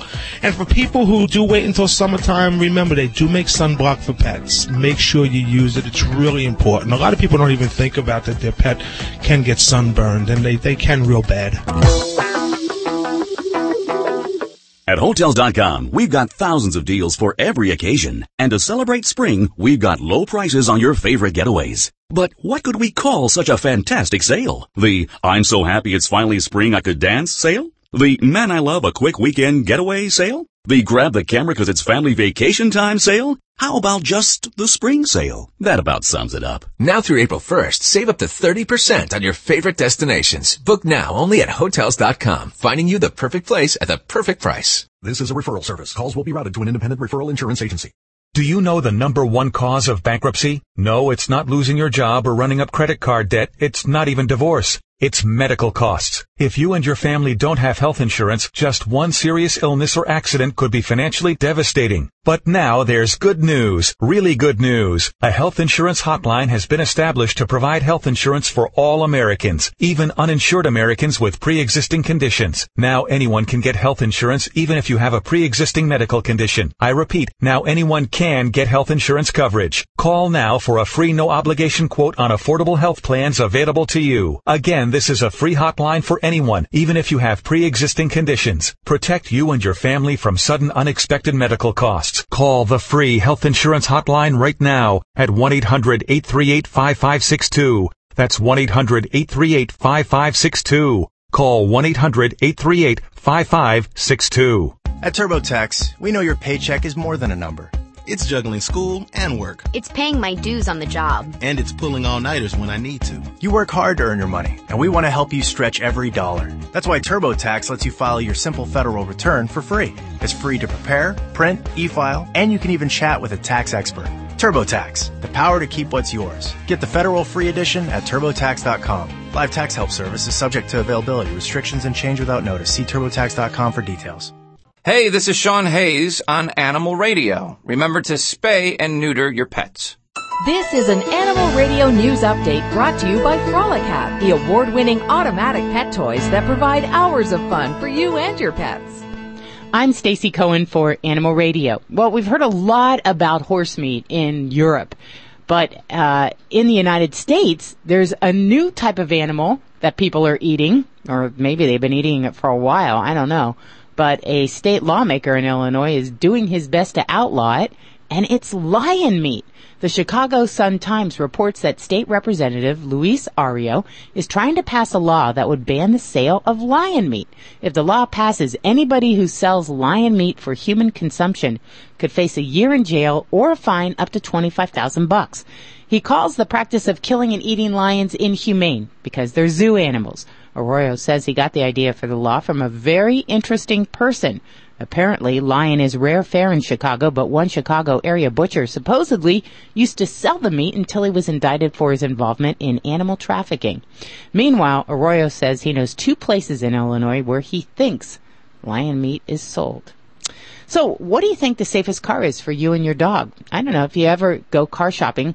Do you really think about that? You know, do you do you look at a car and buy it because you think it'll be a good car for your dog? Well, there's a couple cars that actually are. The Dodge Journey, top of the list of the best pet safe vehicles for under $35,000. Car shopping website Edmunds.com says the Journey features an in-dash cooler so you can store your dog's food and water. The Jeep Liberty also in the top five. That's because they've got specialized pet travel gear like crates and carriers. So, have you ever heard uh, somebody say you had a gay dog? It had a, a gay tail. I know it sounds weird, but um, there's a different meaning for that. The term gay tail has nothing to do with your dog's gender or sexuality, if he's neutered or not. It's gay in the sense of happy, and it refers to a tail that's flying high when the dog's alert and engaged, like when he's playing at the dog park.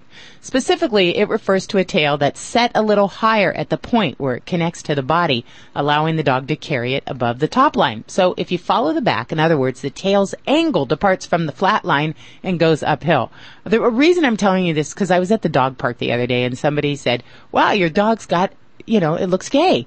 I was, you know, I wasn't prepared for that. I, I just, you know, not that there's anything wrong with it, but I just wanted a little more information. Um, in some breeds, a gay tail is considered undesirable in the show ring. Like a pointer, for example, the line of the back should be continued through the tail to make sure the bird here point is more obvious. A perfect example can be found in the logo of the prestigious Westminster Kennel Club. It's a stylized picture of a pointer named Sensation. Anyway, as long as the tail's wagging, I'm happy. And you know what? You should be too. I'm Stacy Cohen. Get more animal breaking news at animalradio.com. This has been an Animal Radio News Update brought to you by Frolicat, the award winning automatic pet toys that exercise and entertain your pets. Learn more at frolicat.com. Cats need to stimulate their curiosity, and Frolicat toys automatically entertain and exercise your pet. Turn on Frolicat Bolt or Frolicat Dart and watch your cat chase after randomly generated laser patterns. Or program Frolicat Twitch to turn on automatically so your cat can play while you are away. Frolicat's award-winning designs fit into your modern home and are fun for you and your pet. Buy them at your favorite store or learn more at frolicat.com. This is a referral service. Calls will be routed to an independent referral insurance agency. Do you know the number one cause of bankruptcy? No, it's not losing your job or running up credit card debt. It's not even divorce. It's medical costs. If you and your family don't have health insurance, just one serious illness or accident could be financially devastating. But now there's good news, really good news. A health insurance hotline has been established to provide health insurance for all Americans, even uninsured Americans with pre-existing conditions. Now anyone can get health insurance even if you have a pre-existing medical condition. I repeat, now anyone can get health insurance coverage. Call now for a free no obligation quote on affordable health plans available to you. Again, this is a free hotline for anyone, even if you have pre-existing conditions. Protect you and your family from sudden unexpected medical costs. Call the free health insurance hotline right now at 1-800-838-5562. That's 1-800-838-5562. Call 1-800-838-5562. It was the moment I realized I was about to lose my job. I found myself searching for pills instead of just being with my family. At that moment, I finally decided to get help for my addiction to opioids. The prescription painkillers. At turntohelpnow.com, you'll learn that opioid dependence is a real medical condition and that there are different ways to get help, including those in a private setting, without the need for daily visits. That moment led me to turntohelpnow.com. Make now your moment. Visit turntohelpnow.com today.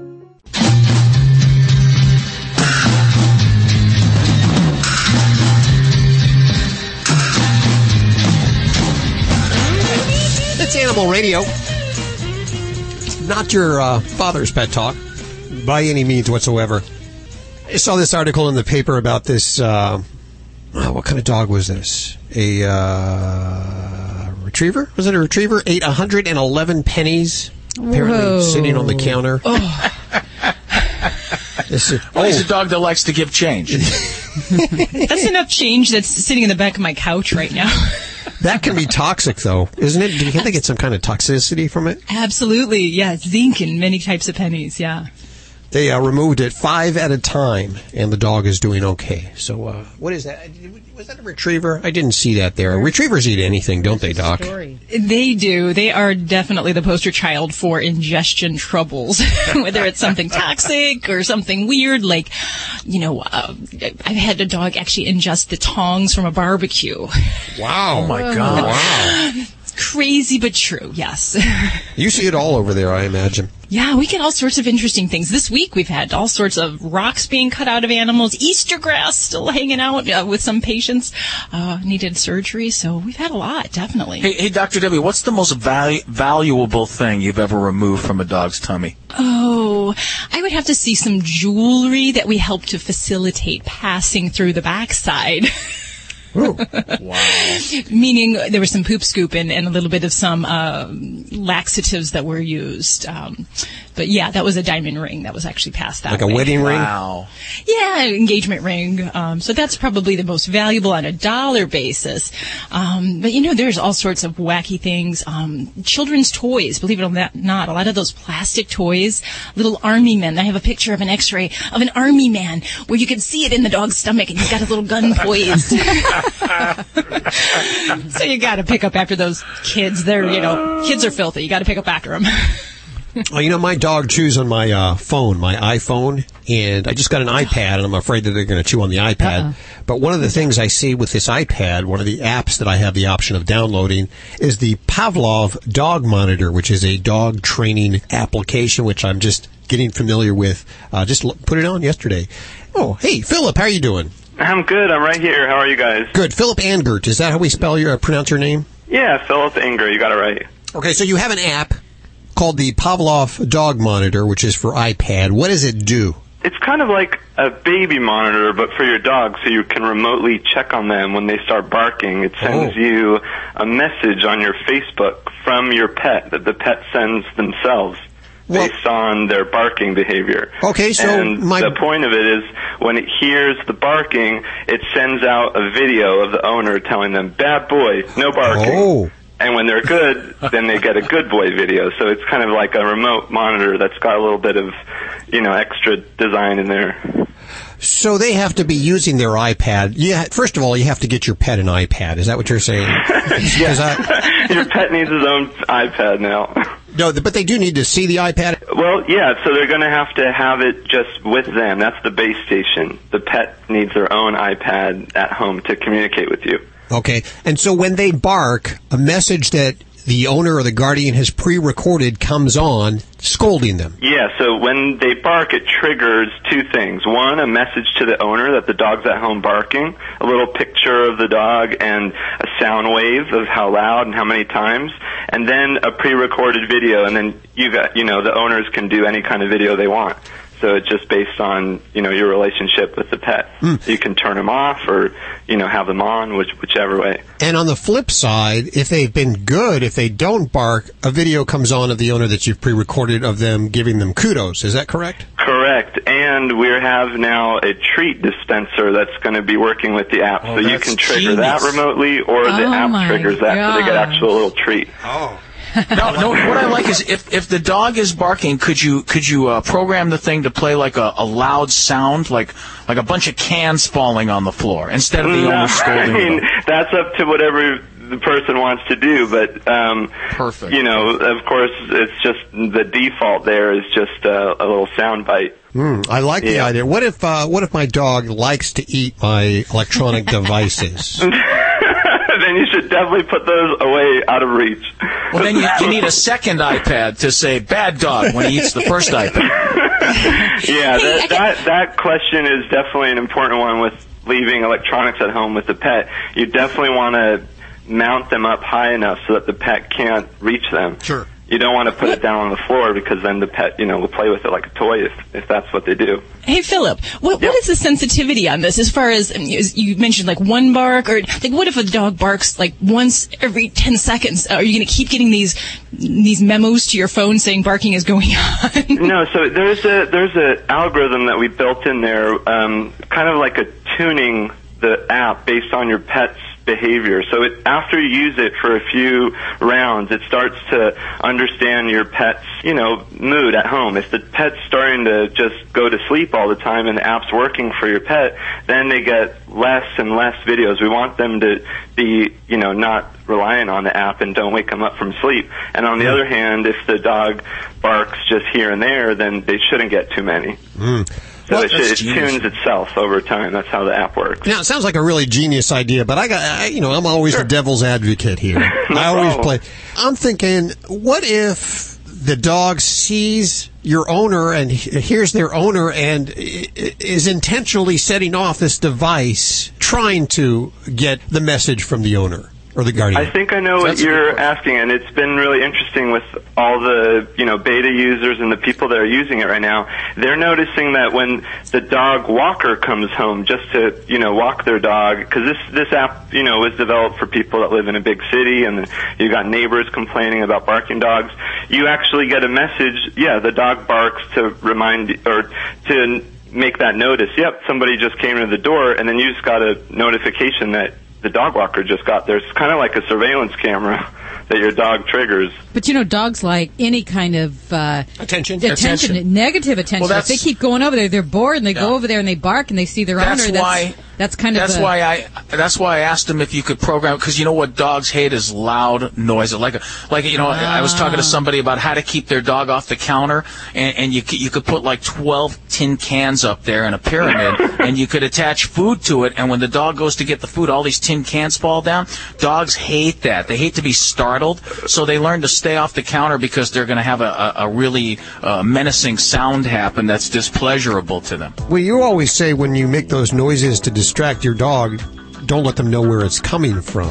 And, and they will they will know where this is coming from. So I'm actually going to try this out and test it with our uh, little yapper ladybug and uh, see if it works. But let me ask you this: Are you working on one for a shopping wife? You know, like if she she spends a lot of money, you know. We've got a couple users that are using it for their husbands. Actually, they wake up and they get the bad boy. No. Ah, I'll do it for my husband snoring. Ooh, there you go. it sounds like you're onto something. It's a buck ninety nine to download this app, and you can get it um, at the App Store. Pavlov Dog Monitor, of course, we'll link to it from AnimalRadio.com, and of course, I will be uh, testing this out over the next couple of weeks, and I will let everybody know how it is working. How fun. Phillip, thank you so much for joining us and for your brilliant idea. Thanks, you guys. Thanks for having me. Have a great day. You're listening to Animal Radio. You can learn more at animalradio.com. Log on, learn more. This is Animal Radio. Oh, people are nuts. I'm much more concerned with you know how women are treated around the world than a jingle. Animals are people too. Who cares? It's a joke. Give me a break. Hey, Mike, how are you doing? I'm doing great. Beautiful day out here in West Texas. West Texas. Okay, West. Do you folks in West Texas are you offended by our jingle at all? Animals are people too. No, I think that uh, I think animals are people. I, I enjoy their company more than a lot of people I meet. That's for sure. That's for sure. They won't See, write nasty. I like to. Texas. I love Texas. I love Texas too. What's going on with you? I understand you want to talk to Alan here. Yeah, I've got a question about a dog that's trying my patience. I I live in Phoenix and I run from Phoenix to Houston uh, twice a week. I was at a truck stop in El Paso and I found a little dog, a little malnourished pup, and picked him up and he's been riding with me for about two months now. I'm going to keep him till the end, but uh, he's so far learned how to uh, uh, heel on the leash. Uh, he can sit, lay down, and stay but I cannot teach this dog to come to me when I call his name, and it's it's uh, getting to the point where I I almost uh, cringe when I think about taking him out to play, which I do still. But I, I bought the 25 foot training lead, and I watched some videos on YouTube, and they make it look really easy. And uh, when he has that training lead on, he's very well behaved, and he comes to me. But the minute I take it off and I say, "All right, we're going to try this without it," he's just he's off. He's like a rocket. He goes. So you've said a couple of key things. Uh, first, trying your patience. He's trying your patience. Number two, you told me he's a puppy, and number three, you told me you uh, you just basically found him, and they make it look easy on the internet. It's not easy. Everything takes patience, and then it's easy, and everything takes time, and then it's easy. So when you have a little puppy like that, that dog is smart, which is a good thing. He's figured out that when you have him on the leash, he can't go anywhere, and he's figured out that when you let him off the leash, he's free. The key is, buddy, is that you never let him off the leash, okay? Because it's going to take a while for him to respect you. So if you want to let him off the leash, you've got to do it in an enclosed area, and you've got to understand that that's not training time, that's play time. If you're going to train them, it's training time with no play, and if you're going to play with them, it's play time and you're training them without him knowing it. So you've got to do one or the other because dogs are not like machines. People think they can flick a dog like a light switch. You know, they can walk in the house and get all manic and like, oh, how you doing? You're such a cute little dog. What a cute little dog. Okay, I'm done being like that. Now mellow out. It doesn't work like that. So you've got to let the dog know with structure and discipline and time. You know, you like you've got to have a special time each day where you're going to train your dog, and then after training, that's when playtime begins. And you have to take your dog for long walks on the leash, and you've got to give your dogs instructions all the time, and and see that he follows the instructions, and be patient with him, and not react when he doesn't do what you say, but only when he does do what you say. And then over time, your dog will learn to respect you. This is going to be a two-year process, my man. After the first year, you'll see the dog's results. You'll see the dog will come to you when you call, but maybe if a car goes by, he won't. He'll chase after it. Use positive reinforcement and never give your dog attention for doing stuff you don't want him to do. I know that that reward of him being super smart and knowing the things that I'm saying, it's going to come. But with this dog, my goodness, it seems like it's taken a long time. And I feel horribly guilty that I'm forcing him to live in this 10 square foot truck with me. All right, one more thing, Mike. Get rid of the guilt. All he needs is about a half hour to an hour a day of exercise. Plus, he gets to be with you all the time. And dogs are masters at just taking naps. They love it. As long as they're with you, he loves being with you. You're his, you're his pack. He loves being with you. So don't feel guilty. Guilt is the enemy of a good dog trainer. This is Animal Radio, baby. And the Dream Team is here for you at 1 405 8405. Our very talented Dream Team, of course, Dog Father Joey Villani. Check out his new spot and odor remover. Good stuff. We've been using it around here to get the blood out of the carpets. Also, Ew, stop that. Sounds like some kind of. I know. What's going on?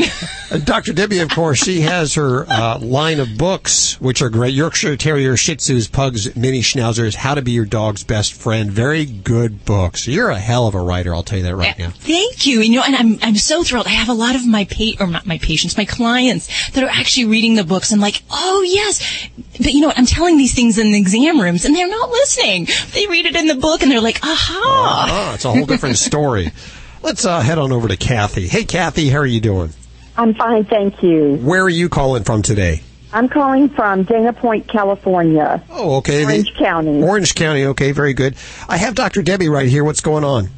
We are trying to help a dog, our dog, adjust from the loss of his master, my mother-in-law. Um, is it best to give away things like blankets that were in her home that he used to sit on with her, um, or anything that would carry her scent? And the reason I'm asking it is because when we went back to her home, we had to take our dog with us. And when we went into the home, he hid underneath the coffee table the entire time unless I could coax him out with me. And any time he was around anything that had the scent, like blanket, whatever, um, he would just bolt away from it and go back to either the bed that he was sleeping on with us or under the coffee table. And we're going to have to go back. And so I'm trying to figure out the best way to not cause him so much stress and anxiety. Okay. Now, how long ago did she pass? September of this past year, so it's been about six months. Okay. And then, so how is the dog behaving in your home? beautifully. I mean, he's got some quirks because he was uh, a lap dog for her uh, for the last three or four years. She fed him human food. So, Okay. uh, All right. Well, a couple things is, is the first thing is that um, dogs really kind of suit some purpose in everyone's lives. They find it. We find what their job is.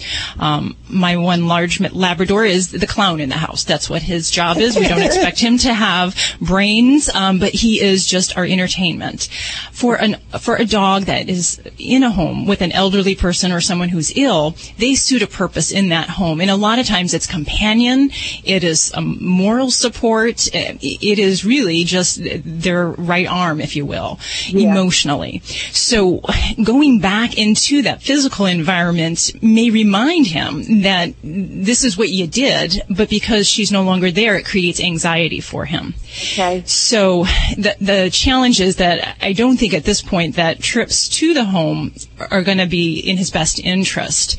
Okay. Now, the challenge would be if there are items you need to, to integrate into your home, we want to do that on a, um, preferably on his new turf where he's comfortable and relaxed and he's not fearful and, you know, behaving with anxiety.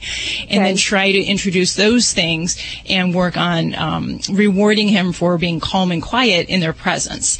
You know, if it's a matter of, you know, things like bedding, you know, laundering that can help. Um, but a, a lot of these things that are really scent triggers for these guys, um, Mhm. it's really going to take him back there. And because she's not there, he, he wants to perform that role, and it is creating anxiety for him. So, okay, so it is the So- anxiety. Okay. Yeah. Right. And then That- the other- tremendous help. Yeah, and then the other things that you can really do, and, and for any pet that's grieving um, the loss of a, another pet or you know a, a master, is that we really kind of have to occupy their time in getting them into some structure. Okay. So we're not asking them to forget. We're just trying to act, ask them to focus both mental and emotional energy. So, you know, getting, getting them on a schedule at the house where you're taking them out for walks twice a day. Um, you take them to a dog park for socialization, um, or doggy daycare, things that kind of occupy him, um, keep him physically tired and also mentally stimulated, different things going on. Um, that's going to help his mindset so that, you know, when you start to introduce furniture or items, that you're going to have a little bit calmer pet that's not going to have as much pent up anxiety because he's going to have a new purpose, a new job in that house, maybe to be your friend going for walks twice a day or to accompany you to the dog park. So you, you have to find that new role for him in the house and make sure that, you know, it, it's a scheduled um, program. If I have time to ask one question about a, a spirit when a person passes and the dog is there. Uh, our this dog was with her. She wanted that, but right a second before she passed away, he bolted out of the room. I had to um, go and, and lie down with him in another room and try to calm him. And a friend of mine said that animals can actually, particularly dogs, can actually see the spirit leaving the body. Is that true? I mean, I don't know Gosh. how we know it for sure, but is, is that conceivable? Well, I mean, it, getting into the spirit realms kind of out of m- my expertise, but what I can tell you is that animals sense disease and they sense death in a way that we don't anticipate. So, in many times, they know what's coming. So they understand. So they don't have to always be reminded of someone who's passed because they've sensed that coming on for some time. So a lot of times we need to prepare pets for someone's, you know, impending passing, whether it's a, you know, household pet or a person. But a lot of times they know if it's some kind of disease process, there's an energy they pick up. There's biochemical sense, things like that. So, um, talking on a scientific level, absolutely. You know, those things were changing. He was sensing that. Um, you know, as far as the spiritual thing, I, I probably can't be the one to answer that, but um, I definitely feel that animals know when these things are happening. And thank you so much. I really appreciate this time to get your expertise on this. Okay, well, best wishes for y'all. Thank you so much. Thanks for your call, Kathy. Well, that's all we have time for. Thanks for joining us for Animal Radio. Remember, you can get more Animal Radio over at the website at animalradio.com. And of course, you can download the Animal Radio app for iPhone or Android. Ask your questions right from the app or listen to past shows. Catch up with us. Any questions, use our resources. It's just a great app to go ahead and download right now. I'll wait. No, I won't wait. You can do it after the show. Have yourself a safe and happy Easter and April Fools, and we'll see you next week right here for more Animal Radio. Bye bye. Thank you, my friends. I love you all. Bye. Bye. Bye.